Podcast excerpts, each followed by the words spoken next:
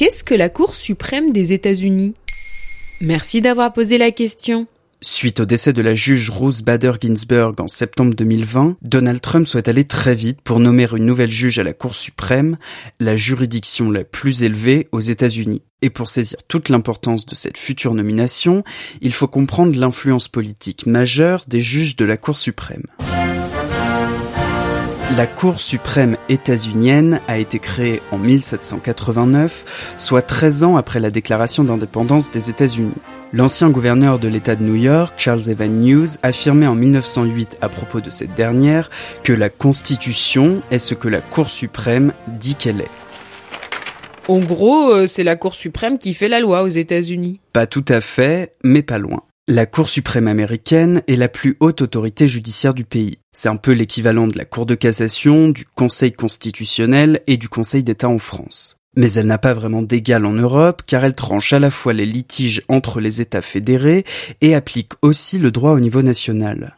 La Cour suprême est garante de la Constitution, elle l'interprète et la fait respecter. Et puis ses décisions sont irrévocables. Personne ne peut les remettre en question. Et leur sentence est irrévocable.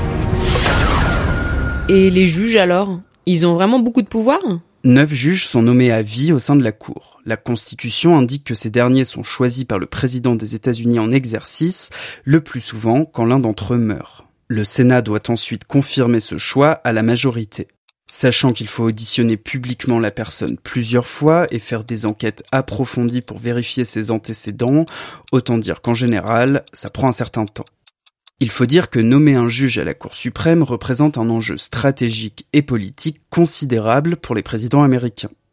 Le juge désigné pourra faire perdurer l'héritage politique du chef de l'État. Une juge du même bord politique que le président qui l'a nommé sera susceptible d'interpréter la loi de manière à ce qu'elle soit favorable aux décisions prises par le président pendant son mandat. Des présidents de droite comme de gauche ont usé de cette influence pour renforcer leur positionnement idéologique.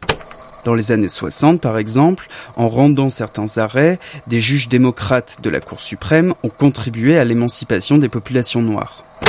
Alors qu'à ce sujet, les manifestations se multiplient depuis des mois aux États-Unis, l'arrivée à la Cour suprême d'un nouveau sage conservateur pourrait bien permettre l'abrogation de la loi de 73 légalisant les interruptions de grossesse.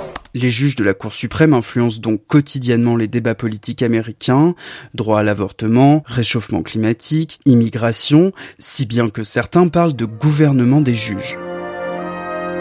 C'est pourquoi en septembre 2020, après le décès de Ruth Bader Ginsburg, juge progressiste de la Cour suprême, la polémique autour de la nomination d'un ou d'une nouvelle juge grandit aux États-Unis. Sachant que l'élection présidentielle aura lieu le 3 novembre, Donald Trump ne souhaite pas attendre plus de deux mois avant de nommer une nouvelle juge. Il a donc désigné la juge conservatrice Amy Coney Barrett. Si le Sénat donne son accord à temps, la Cour suprême penchera un peu plus à droite et donc un peu plus du côté de Trump en cas de désaccord autour du scrutin de novembre. Voilà ce qu'est la Cour suprême des États-Unis. Maintenant vous savez. En moins de 3 minutes, nous répondons à votre question. Que voulez-vous savoir? Posez vos questions en commentaire sur les plateformes audio et sur le compte Twitter de Bababam.